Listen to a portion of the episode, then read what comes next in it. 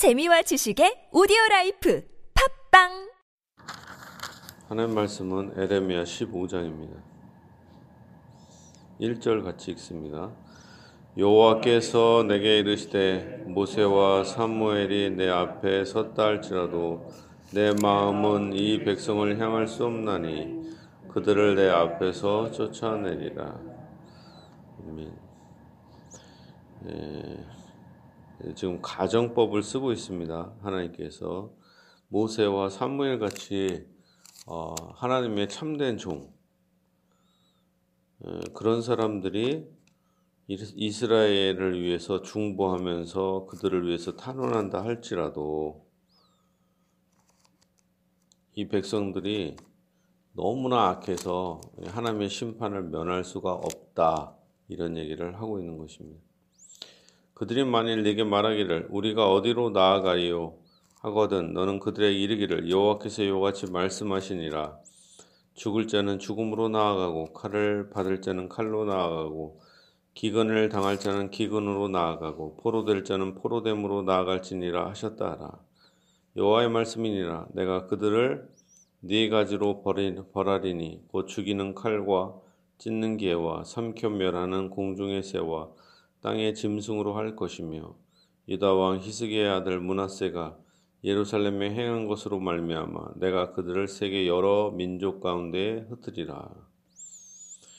여기서 하나님께서 네 가지 방법으로 심판하십니다. 죽이는 칼, 찢는 개, 그 다음에 공중의 새, 땅의 짐승으로 변별한다 합니다.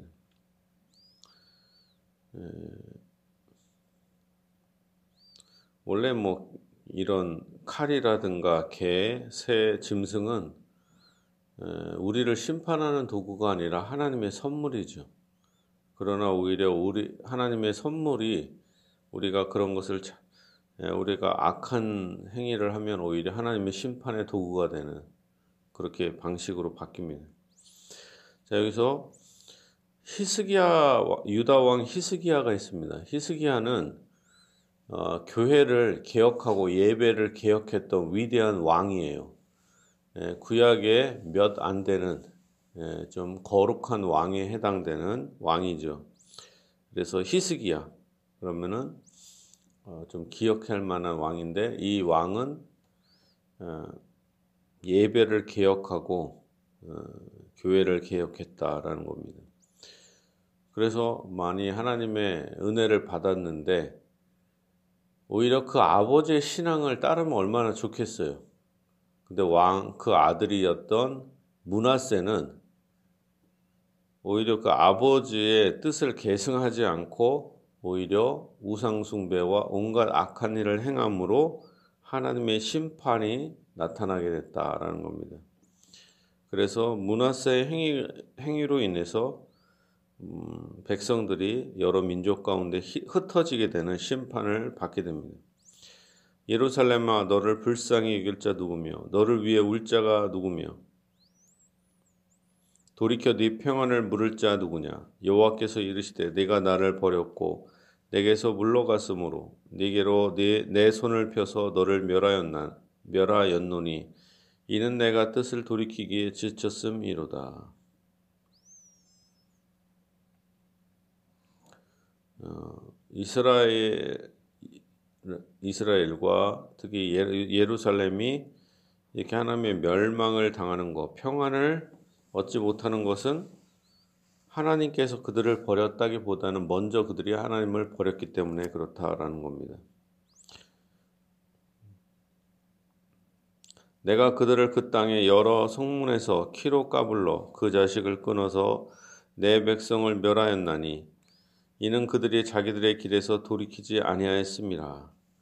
자기들의 길은 타락, 타락의 길이죠. 우상숭배의 길이었습니다. 그들의 과부가 내 앞에 바다 모래보다 더 많아졌느니라.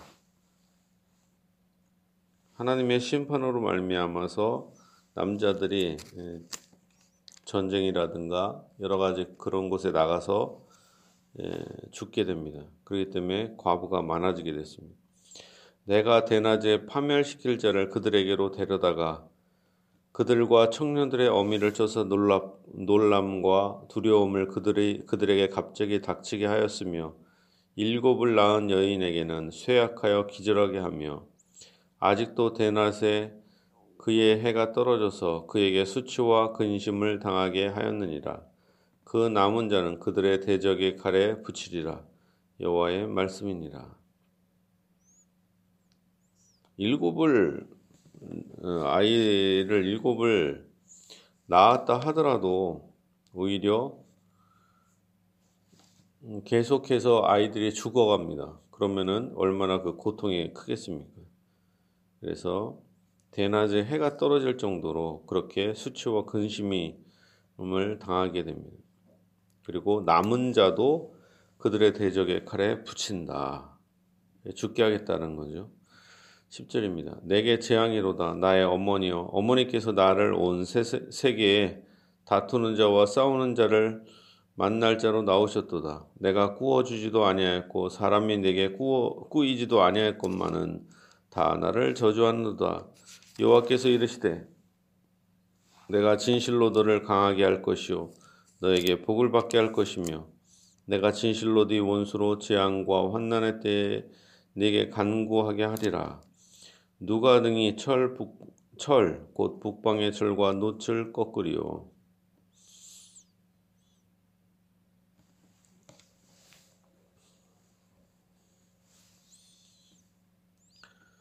여기서 지금 에레미야는 이렇게 어, 예루살렘의 멸망을 얘기하고 있습니다. 어떻게 보면은 선지자로서 백성들에게 축복적인 얘기를 하면 얼마나 좋겠어요. 근데 예레미야는 하나님의 말씀을 자기 생각대로 꾸미지 않고 순수하게 전하는 거 아닙니까? 순수하게.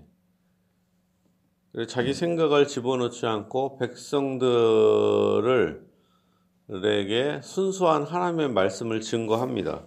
그렇지만 하나님의 말씀을 순수하게 증거하면 사람들이 좋아하냐? 좋아하지 않았다.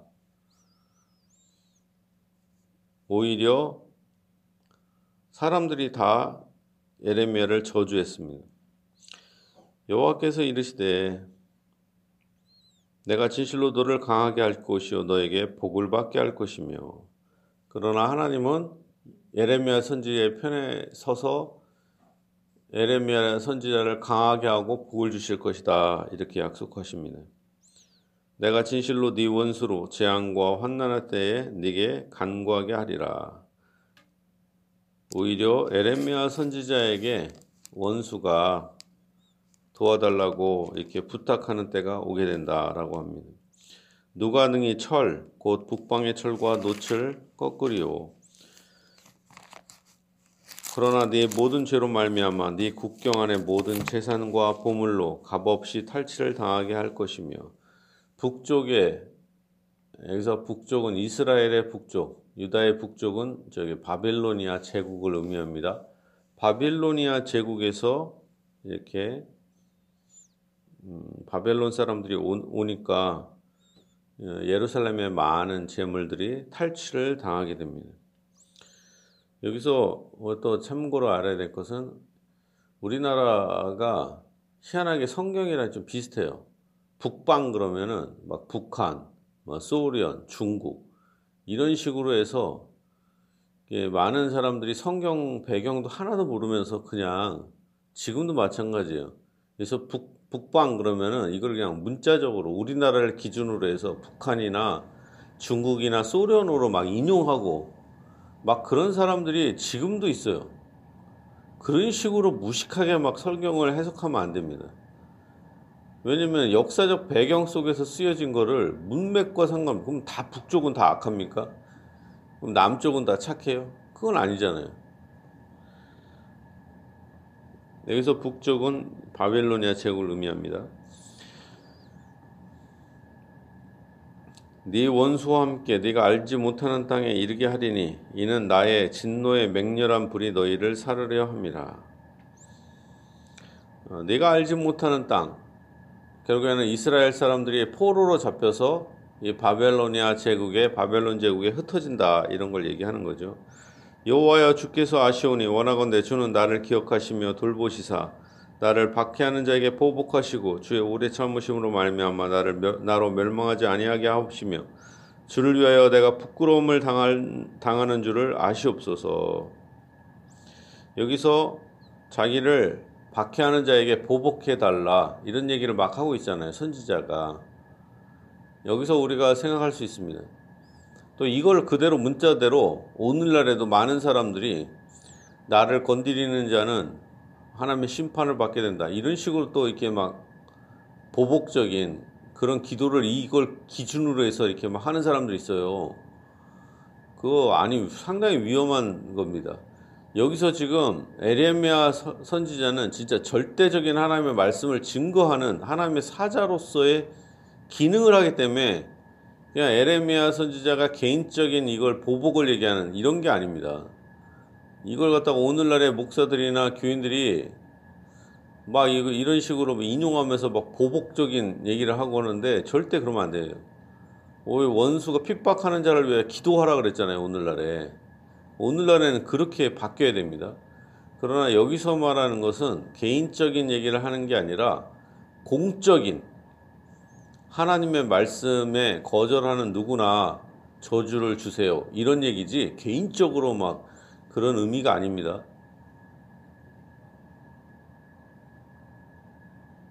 특히 여기는 무슨 평신도들에 대한 그런 것보다는 거짓 선지자들이나 그런 악한 사람들을 의미하는 거죠. 만군의 하나님 여호와시여 나는 주의 이름으로 일컬음을 받는 자라. 여기 나오죠. 나는 주의 이름으로 일컬음을 받고 공식적인 선지자고 성경을 선포하는 사람 아닙니까?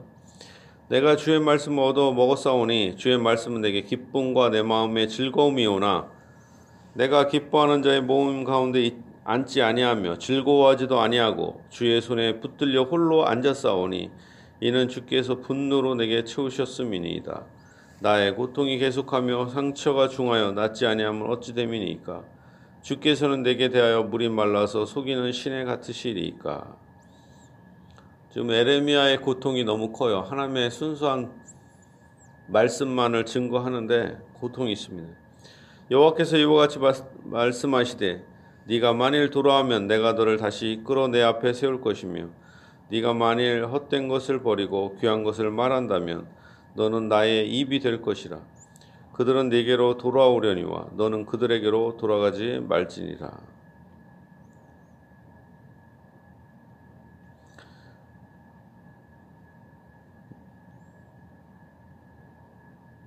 에레미야 선지자에게 그 악한 사람들에게 돌아가지 말고 오히려 계속해서 하나님의 순수한 말씀을 증거하라 얘기합니다.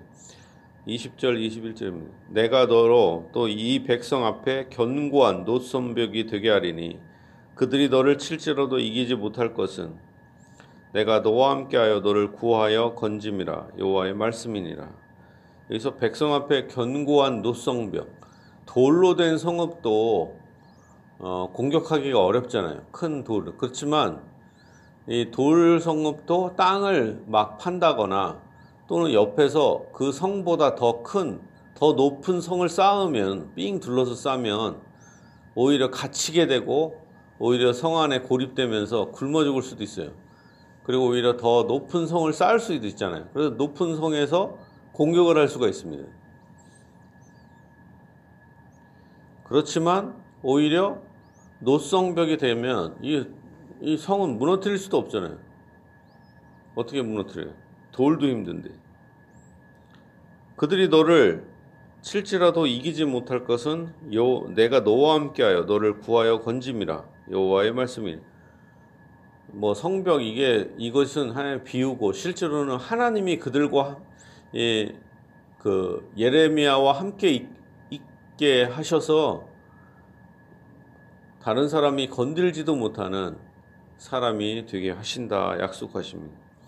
내가 너를 악한 자의 손에서 건지며 무서운 자의 손에서 구원하리라.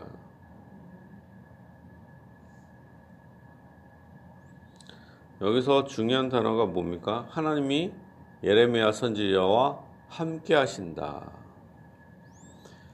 그리고 또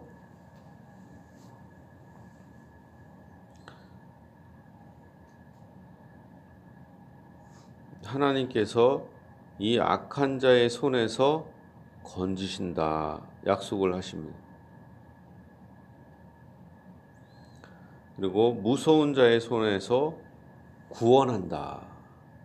택한 자에게 또한 하나님의 말씀을 증거하는 이 사자들에게 큰 위로의 말씀입니다. 오늘날에도 많은 사람들이 거짓 복음과 거짓된 것에 속고 그런 걸 좋아해요.